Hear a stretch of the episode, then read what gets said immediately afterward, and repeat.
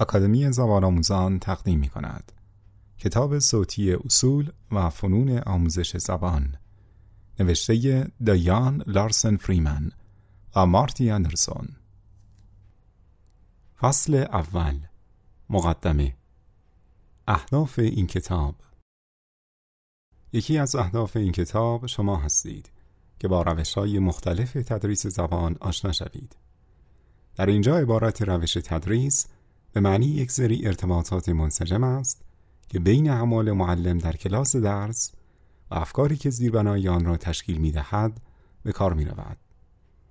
در عنوان کتاب اصول و فنون آموزش زبان اعمال همان فنون و افکار اصول می باشند. هدف دوم کمک به شما جهت روشنسازی افکاری است که هدایتگر اعمال شما به عنوان معلم می باشند. این افکار ممکن است آنهایی نباشند که شما به وجودشان واقفید. تلاش برای تعیین اینکه کدام یک از اصول و روش هایی که در اینجا می‌خوانید با افکار شما هماهنگی و یا عدم هماهنگی زیادی دارند به شما کمک خواهد کرد بعضی از افکار و عقاید نهفته شما درباره تدریس آشکار گردد. هدف سوم آشناسازی شما با فنون گوناگونی است که بعضی از آنها برای شما تازگی خواهند داشت. اگرچه استفاده از بعضی از فنون ممکن است نیاز به آموزش بیشتری داشته باشند، بعضی از آنها می توانند به راحتی به کار گرفته شوند. از آزمودن و منطبق ساختن آن فنون با محیط تدریستان بیم نداشته باشید. پیوستگی تفکر در عمل این نکته از اهمیت ویژه‌ای برخوردار است که دریابیم روشها افکار و اعمال را به یکدیگر مرتبط می‌سازند چرا که تدریس تماما افکار و یا اعمال نیست. البته مورد مذکور همانقدر درباره تدریس شما صحت دارد که درباره هر روشی که در این کتاب خواهید خواند. شما به عنوان معلم زبان درباره موضوع درسیتان اینکه زبان چیست و فرهنگ چیست و موقعیت زبان آموزانتان دارای تفکراتی هستید.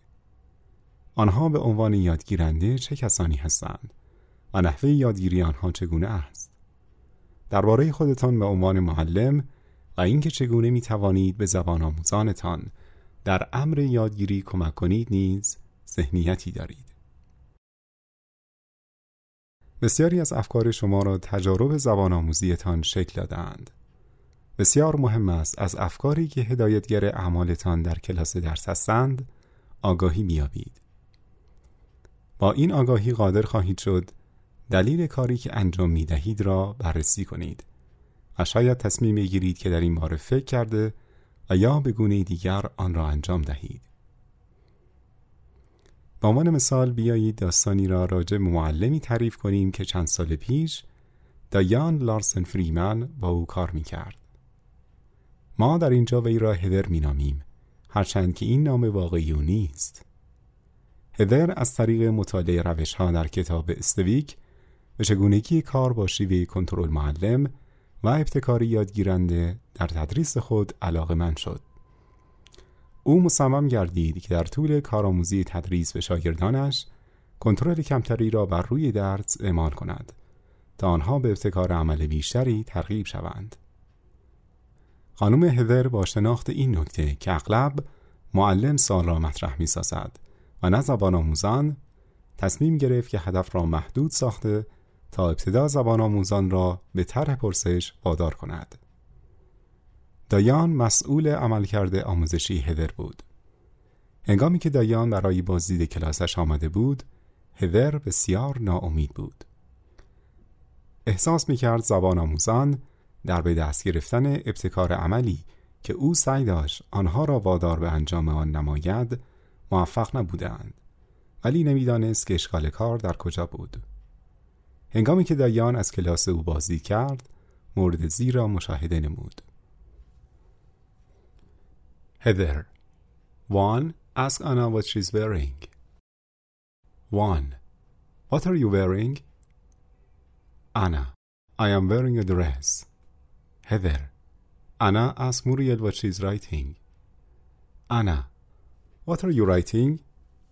Muriel. I am writing a letter. این تمرین ها تا مدتی ادامه داشت. واضح بود که هدر توانسته بود از مشکل رایجی که معلم تمامی سالها را در کلاس می‌پرسد اجتناب کند. معلم سالها را نمی‌پرسید. زبان آموزان این کار را انجام می‌دادند. هدر به هدف خود مبنی بر ترغیب زبان آموزان به شروع مکالمه دست نیافته بود. زیرا خود او بود که با گماردن زبان آموزان به سوال پرسیدن ابتکار عمل را در دست داشت. هدر و دایان در جلسه بعد از بازدید از کلاس به صحبت پرداختند. هدر دریافت که اگر واقعا می‌خواست زبان آموزانش خلاقیتی بیشتری داشته باشند میبایست شرایطی را ایجاد کند که حضور او در فعالیت ضروری نباشد. دایان درباره شیوه های مختلفی که هدر می توانست به کار گیرد با او به گفتگو پرداخت. در طول بحث هدر از موضوع مهم دیگری نیز آگاهی یافت.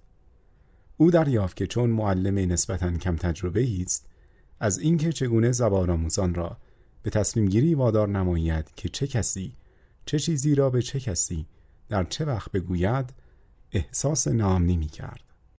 اگر زبان آموزان خیلی از سوالاتی را که او قادر به پاسخگویی نبود از او میپرسیدند آن وقت چه؟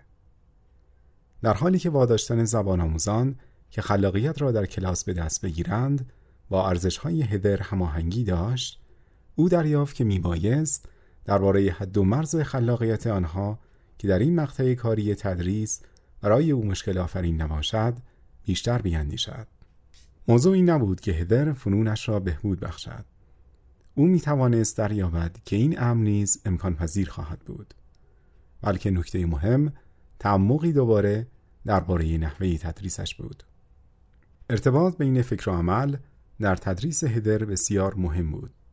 او دریافت هنگامی که فعالیتی آنطور که او در نظر داشت پیش نمی رود می تواند فکر و یا عمل مرتبط با آن را تغییر دهد. هدر می‌دانست که در پی انجام چه کاری است. ولی عملی را که برای انجام فکرش انتخاب کرده بود او را به هدفش نمی رساند. هنگامی که خواسته هایش را به وضوح بررسی کرد متوجه شد که هنوز آمادگی این را ندارد که زبان آموزانش ابتکار عمل کلی را در درس به عهده داشته باشند. بنابراین زیربنای فکری روش هدر میبایست عوض می‌شد. یک مجموعه منسجم با نگاهی به روش های تدریس در این کتاب در میابیم که ارتباط بین فکر و عمل وجه اشتراک همه آنهاست. ولی طریقه دیگری برای این ارتباط بین روش ها وجود دارد و آن ارتباط بین پیوستگی فکر در عمل با پیوستگی فکر در عمل دیگر است. روش سلسله یک پارچه از چنین ارتباطاتی می باشد بدین معنی که می بایست شکلی از هماهنگی نظری و یا فلسفی بین ارتباطات وجود داشته باشد. برای مثال اگر معلم اعتقاد داشته باشد که زبان متشکل از یک سری الگوهای ثابت است برای او بیمعنی خواهد بود که زبان آموزی را به عنوان روندی خلاقانه توصیف کند و از تکنیک های یادگیری از طریق کشف استفاده کرده و به زمان آموزان کمک کند تا به قوانین انتظایی زبان پی ببرند و بتوانند الگوهای جدیدی را برای خود بیافرینند. با وجود این انسجام بین ارتباطات به معنای آن نیست که فنون یک روش نمی‌تواند با روش دیگر به کار گرفته شود. هرچند که اگر افکار زیربنایی متفاوت باشند، این فنون در عمل نیز خیلی متفاوت به نظر می رسند. برای مثال استویگ نشان داده است که تکنیک ساده استفاده از تصویر جهت زمین سازی برای تدریس یک دیالوگ و چگونگی به کارگیری این تکنیک می تواند به نتایج متفاوتی منجر شود. اگر زبان آموزان ابتدا به تصویر نگاه کنند و در حالی که معلم دیالوگ را می‌خواند چشمانشان را ببندند و سپس آن را قسمت به قسمت بعد از معلم تکرار کنند و آنقدر تکرار کنند که آن را روان و بدون اشکالیات بگیرند زبان آموزان احتمالا در میابند که این معلم است که تمامی زبان و معنای آن را در کلاس ارائه می دهد. همینطور می توانند این نکته را دریابند که باید از آن قسمت از مغز خود که تقلید می کند و نه آن قسمت که خلق می کند استفاده کنند. از طرف دیگر اگر آنها قبل از آنکه دیالوگ را بشنوند و یا بخوانند به تصویر نگاه کنند و با استفاده از کلمات و یا عباراتی که می توانند به کار برند به توصیف آن بپردازند سپس قبل از گوش دادن به دیالوگ حدس بزنند مردمی که در تصویرند احتمالا به یکدیگر چه می‌گویند؟ ممکن است متوجه شوند که از حس خلاقی آنها استقبال می شود و اشتباه کردن هم ایرادی ندارد. سپس اگر دیالوگ را بدون تلاش برای یادآوری کامل آن به صورت دو به دو تمرین کنند ممکن است به این نتیجه دست یابند که آنها میبایست از آن قسمت مغز که خلق می کند استفاده کنند و اینکه حد زدن و نزدیک شدن به مفهوم متن اصلی پذیرفتنی است از این مثال در میابیم که چگونه یک تکنیک مشخص به حسب افکار و عقاید معلم می تواند کاملا متفاوت جلوه کند و یا زبان آموزان را به نتیجه گیری های متفاوتی درباره یادگیری سوق دهد. بهترین روش کدام است؟ هدف ما در این کتاب بهتر جلوه دادن یک روش نسبت به روش دیگر نیست. بنابراین از نظر ما مسئله انتخاب روشی بینقص از میان روش ها نیست و نه وجود روشی در این کتاب به منزله تایید آن توسط ما می باشد. بیشک موضع بیطرفانه ما بعضی از خوانندگان را آزار خواهد داد. هرچند که ما نیز مانند پرابو اعتقاد نداریم که تنها یک روش است که بهترین می باشد. به علاوه هدف ما این نیست که شما را به بررسی دقیق روش های مندرج در این کتاب بگماریم تا آن روشی را که با فلسفه اعتقادی شما بیشترین هماهنگی را دارد انتخاب کنید. بلکه قصد آن است که شما از آنچه در اینجا آمده برای شفافسازی باورهایتان در رابطه با روند آموزش و یادگیری باورهایتان که حاصل تجربه و آموزش حرفه‌ایتان است و همینطور تحقیقاتی که با آنها آشنایید استفاده کنید مادامی که هنوز این باورها برایتان روشن نشده اند تصمیماتی که می‌گیرید آگاهانه نبوده بلکه مشروط خواهد بود همچنین درگیری مستمر با باورهای حرفه‌ای دیگران برای زنده نگه داشتن تدریس عملی شما از اهمیت ویژه‌ای برخوردار است. افزون بر این، اگر معلم با هیجانی خردمندانه سرگرم فعالیت کلاسی گردد، حداقل این احتمال وجود دارد که زبان آموزان نیز در این هیجان شریک شده و درسهای کلاسی را اساساً به عنوان وقایی یادگیری به عنوان تجارب رشد خودشان استماد خواهند کرد. با گذشت زمان روش های جدیدی خلق می شوند و بقیه از نظر می افتند. راجگوپلان مشاهده کرده است که با ظهور و سقوط ممتد سبک های آموزشی معلم ها مبتلا به خستگی روشی می شوند. هرچند که ما چنین چیزی را تجربه نکرده ایم. تجربه به ما می گوید که معلمان همیشه می خواهند با چیزهای جدیدی آشنا شوند. آنها می دانند که تدریس کار سختی است و همیشه به دنبال راهی هستند که آن را موفقیت آمیزتر سازند. بعضی از اوقات روش ها و تمرین هایی که در یک منطقه مطرود می شوند در منطقه دیگر به حیات دوباره دست می یابند. برای مثال سالهای متمادی به معلمان گفته می شد حتی زمانی که زبان مادری همه زبان آموزان یکی است آنها نباید از زبان بومی زبان آموزان در کلاس استفاده کنند. ترجمه نباید مورد استفاده قرار گیرد. انگیزه برای چنین توصیه ای آن بود که می‌خواستند برای زبان آموزان فرصت استفاده از زبانی را که در حال یادگیری آن هستند افزایش بخشند. منع مذکور همراه با روش مستقیم تدریس پا گرفت. چرا که عقبه آن روش دستور ترجمه از ترجمه به وفور استفاده می کرد. ولی همانطور که نام آن نشان می دهد زبان آموزان را برای مکالمه به زبانی که تدریس می شد آماده نمی ساخت. با وجود این این روزها چنین من قاطعانه در مورد استفاده از زبان بومی زبان آموزان مورد حمله قرار گرفته است. کوک اشاره می کند که چنین منعی انزواگرایانه بوده و امکان درک ارتباط بین زبانها را از معلمان و زبان آموزان می گیرد. به علاوه او اظهار می دارد این امر اصل آموزش از معلوم در اینجا زبان مشترک زبان آموزان به مشهول زبانی که زبان آموزان فرا می‌گیرند را نقض می کند. این اصل در روش یادگیری جمعی زبان به شکل مستحکمی جای گرفته است. در این روش از ترجمه برای معنا و ایجاد ارتباط بین زبانها استفاده می شود. بدین ترتیب واضح است که برخی از روش های توصیف شده در این کتاب با برخی دیگر همخوانی ندارند. البته تنها پویایی ذاتی این رشته نیست که به تغییر در این تمرین ها کمک می کند بلکه عوامل خارجی این رشته نیز آموزش زبان را تحت تاثیر قرار می دهند. برای مثال حرکت های جمعیتی در بین کشورهای جهان سبب افزایش چند زبانه شدن گردیده است. سپس گسترش و تقویت چارچوب اروپای مشترک تفکر درباره آموزش زبان را تحت تاثیر قرار داده است. در بین سایر چیزها شورای اروپا از کثرت در زباندانی یا plurilingualism مهارت فردی در چند زبان استقبال می کند. استفاده از چارچوب اروپایی مشترک این نگرش که بیشتر زبان آموزان لوح سفید نیستن را تقویت می کند. آنها از قبل دارای درجه ای از توانش زبانی در یک یا چند زبان دیگر هستند و معلمان میبایست از آن استفاده کنند. توسعه مداوم تکنولوژی یکی دیگر از عوامل بیرونی است که تاثیر شگرفی در این رشته داشته و احتمالا در آینده نیز افزایش خواهد یافت. صحبت از تاثیرات بیرونی که می شود ما بیبایست اعتراف کنیم که امتحانات استاندارد شده و کتب درسی که از طریق راهنمایی تدریس وفاداری حتی به کوچکترین جزئیات را ملزم می دارند در واقع بدین معنا می باشند که معلمان هیچ وقت نمی توانند روش های منتخب خیش را اعمال کنند. در خاتمه قصد ما بررسی جامع تمامی روش های تدریسی که تاکنون اعمال شده نبوده است. در حالی که ما روش های متنوعی را به ترتیب تقریبی زمانی از نظر میگذرانیم این امر صحت دارد که روش هایی قبل از روش اولی که در این کتاب مورد بحث قرار گرفته است وجود داشته و بسیاری هم به طور همزمان اعمال می شدند. به بیانی واضحتر ما ادعا نمی کنیم که روش های نوین از جمیع جهات بهتر از روش های قدیمی تر است.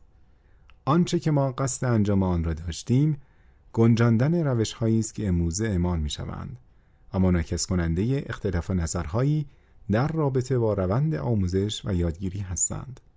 با تقابل این اختلافات و با در نظر گرفتن ارتباطات تفکر در عملی که دیگران ایجاد کرده اند، ما امیدواریم که شما به دیدگاه شخصی دست یابید که چگونه افکار به اعمال در تدریستان منتهی شده و به همان ترتیب چگونه تدریستان به نتایج مطلوب یادگیری در زبان آموزانتان منجر می شوند. بنابراین نهایتا انتخاب بین فنون و اصول به نتایج یادگیری بستگی دارند. موضوعی که در فصل انتهایی این کتاب بدان خواهیم پرداخت. بازی تردید و بازی اعتقاد بیشک بعضی از چیزهایی که در اینجا با آنها مواجه می شوید و کاری که انجام می دهید آنچه که بدان اعتقاد دارید را تایید می کند و سایر مطالبی که مطالعه می کنید نیز می تواند چالشی برای عقایدتان ایجاد کند. اغلب هنگامی که عقاید زیربنایی ما به چالش کشیده می شوند سریعا آن ایده جدید را رد می کنیم چرا که فکر می کنیم ایده های جدید برای عقاید شکل گرفته ما تهدیدی مسلم به شمار می روند.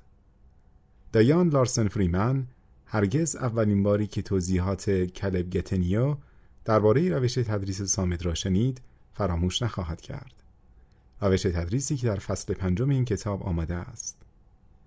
دایان چنین گزارش می دهد که سخنرانی او در یکی از گردی همایی های تدریس زبان در نیویورک و در سال 1976 بود.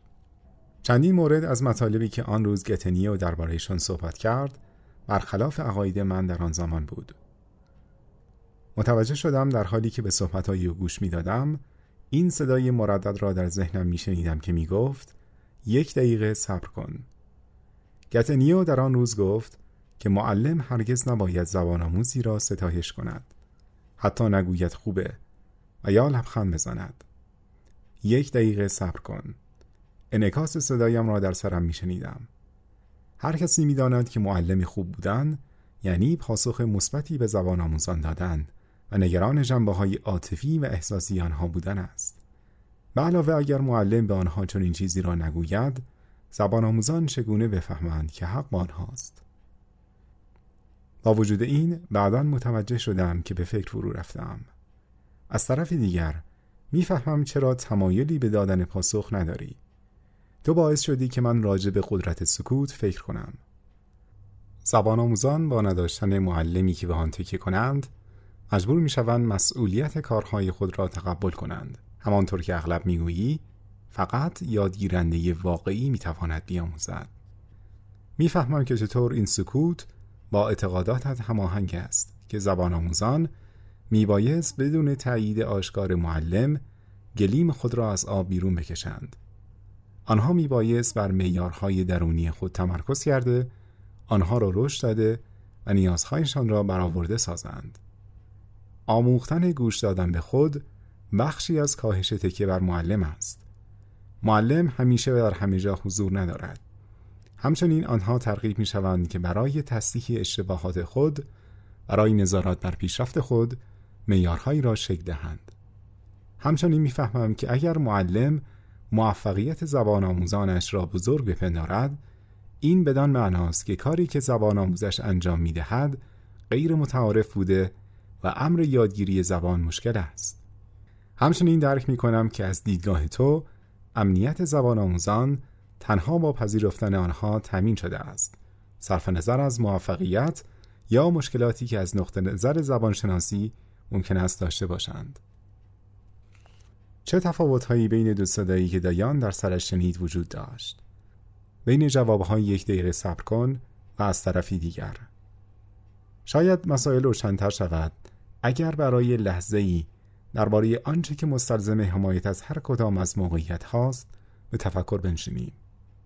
آنچه که دایان تلاش کرده است به تصویر بکشد اجرای دو بازی است که در مقاله‌ای تحت عنوان بازی تردید و بازی اعتقاد در زمینه کتابی نوشته پیتر البو شرح داده شده است.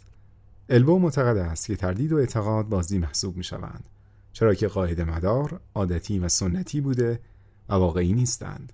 البو اظهار می دارد که بازی تردید نیازمند منطق و شواهد است. شکلی از دانستن را برای ایجاد تمایز مورد تاکید قرار می دهد. چیزی را می آزماید تا دریابد که مطلوب است یا خیر. ما فکر می کنیم تمرین آن در دنیای اکادمیک بسیار معمولتر از همتای مقابل آن یعنی بازی اعتقاد است. همانطور که پیشوای بودایی تبت سوگیال رینپوک اظهار می دارد. پس تعلیم و تربیت معاصر به ما تجلیل از مقام تردید را آموزش می دهد و در حقیقت آنچه که تقریبا مذهب یا ایدئولوژی تردید نامیده می شود را خلق کرده است که در آن برای آنکه انسانهای باهوشی شناخته شویم میبایست به همه چیز شک داشته باشیم. همواره به آنچه که نادرسته است اشاره کنیم و به ندرت جویا شویم که چه چیز درست یا خوب است. پس بسیاری از ما در بازی تردید خوب ظاهر می شویم ولی برای چنین کاری هزینه هم می کنیم ما قبل از دادن فرصت مناسبی به هر ایده جدید ممکن است از آن ایراد بگیریم. پس اجرای بازی اعتقاد مستلزم چه چیزی است؟ بازی اعتقاد بر شکلی از دانستن به عنوان ساختن به عنوان سرمایه گذاری کردن و یا به عنوان دستن در کار بودن تاکید دارد. تنها امتناع از تردید مد نظر نیست بلکه این بازی از ما می‌خواهد که از عینک شخص دیگر استفاده کنیم تا نقطه نظر آن شخص را داشته باشیم تا روش را به صورتی که آفریننده آن می‌بیند ببینیم. به علاوه این بازی نیازمند اشتیاق برای کشف آنچه که جدید است نیز می باشد. با وجود اینکه به نظر می رسد از بین دو بازی مذکور بازی اعتقاد مطلوب تر است نه البو و نما در پی آن هستیم که بازی تردید را کنار بگذاریم بلکه شما باید در ابتدا قبل از قضاوت سعی در درک آن داشته باشید بنابراین یک اصل و یا تکنیک جدید را تنها به خاطر اینکه در نگاه اول با عقاید شما در تضاد است و یا امکان به کارگیری آن در شرایط شما وجود ندارد سریعا رد نکنید برای مثال در یکی از روش هایی که ملاحظه خواهیم کرد معلمان آنچه را که زبان آموزان می‌خواهند بگویند از زبان مادری به زبانی که در حال یادگیری آن هستند ترجمه می کند. اگر شما این تکنیک را به خاطر غیر عملی بودن رد می کنید زیرا زبان بومی زبان آموزانتان را نمی‌دانید یا زبان آموزانتان به زبانهای بومی مختلفی صحبت می کنند ممکن است چیز ارزشمندی را از دست بدهید. اول از همه باید بپرسید که هدف از ترجمه چیست. آیا در زیربنای آن اصولی وجود دارد که شما به آن اعتقاد دارید؟ اگر چنین است آیا می توانید به شیوه دیگری آن را به کار بگیرید؟ مثلا گهگاه از فردی که به دو زبان تکلم می کند بخواهید که به کلاستان بیاید و یا شاگردان را بگمارید آنچه را که می‌خواهند بتوانند به زبانی که در حال یادگیریان هستند بگویند یا اجرا کنند و یا به شیوه دیگر بیان کنند. آرایش و ترتیب فصلها شما درباره هر یک از روش های تدریس با ورود به کلاسی در آن هر یک از آنها تمرین می شود اطلاعات کسب می کنید. در بیشتر فصلهای این کتاب یک روش تدریس زبان ارائه می شود.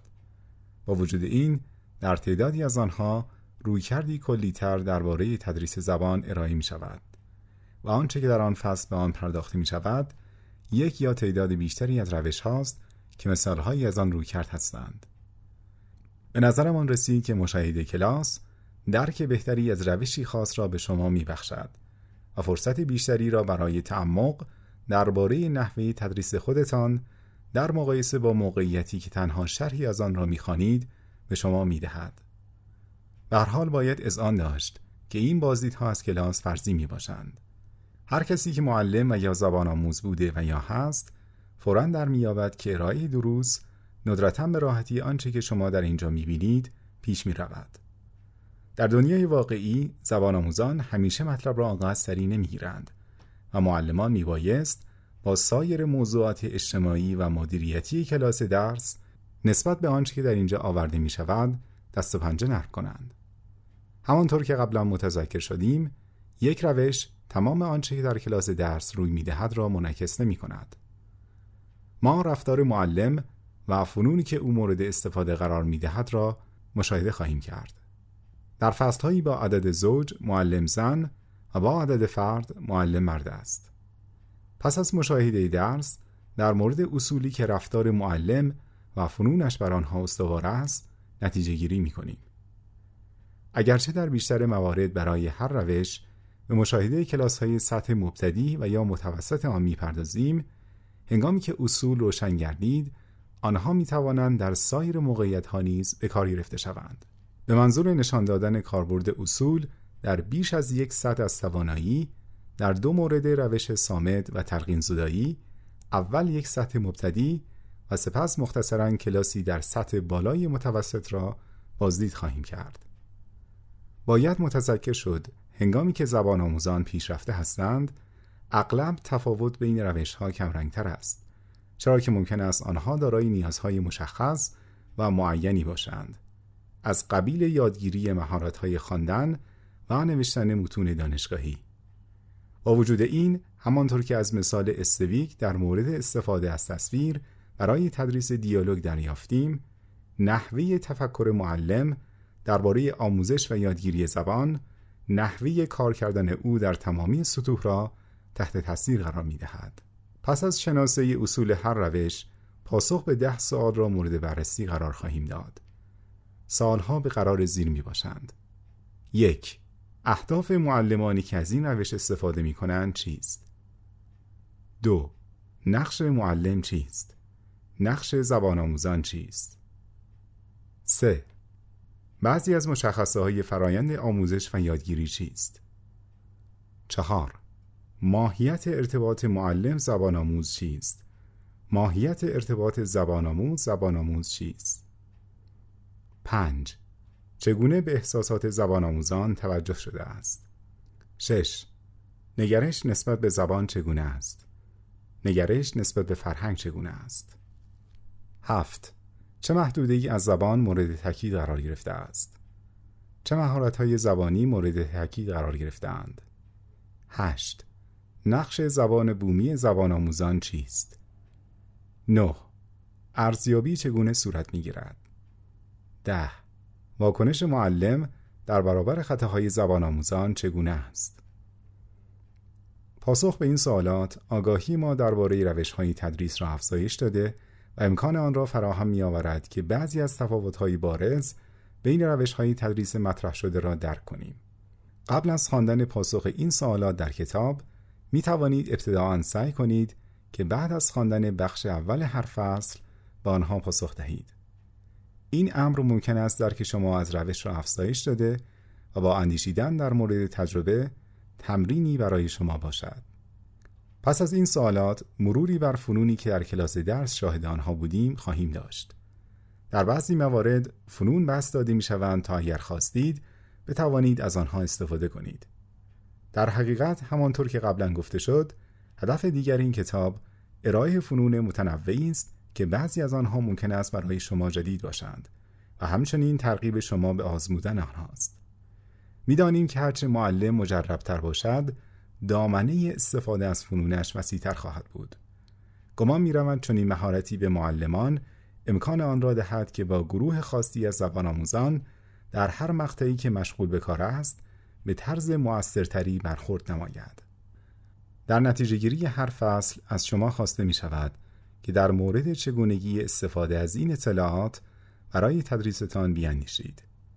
این شما هستید که میبایست این روش های تدریس را از صافی عقاید، نیازها، دانش و تجربه خود عبور دهید.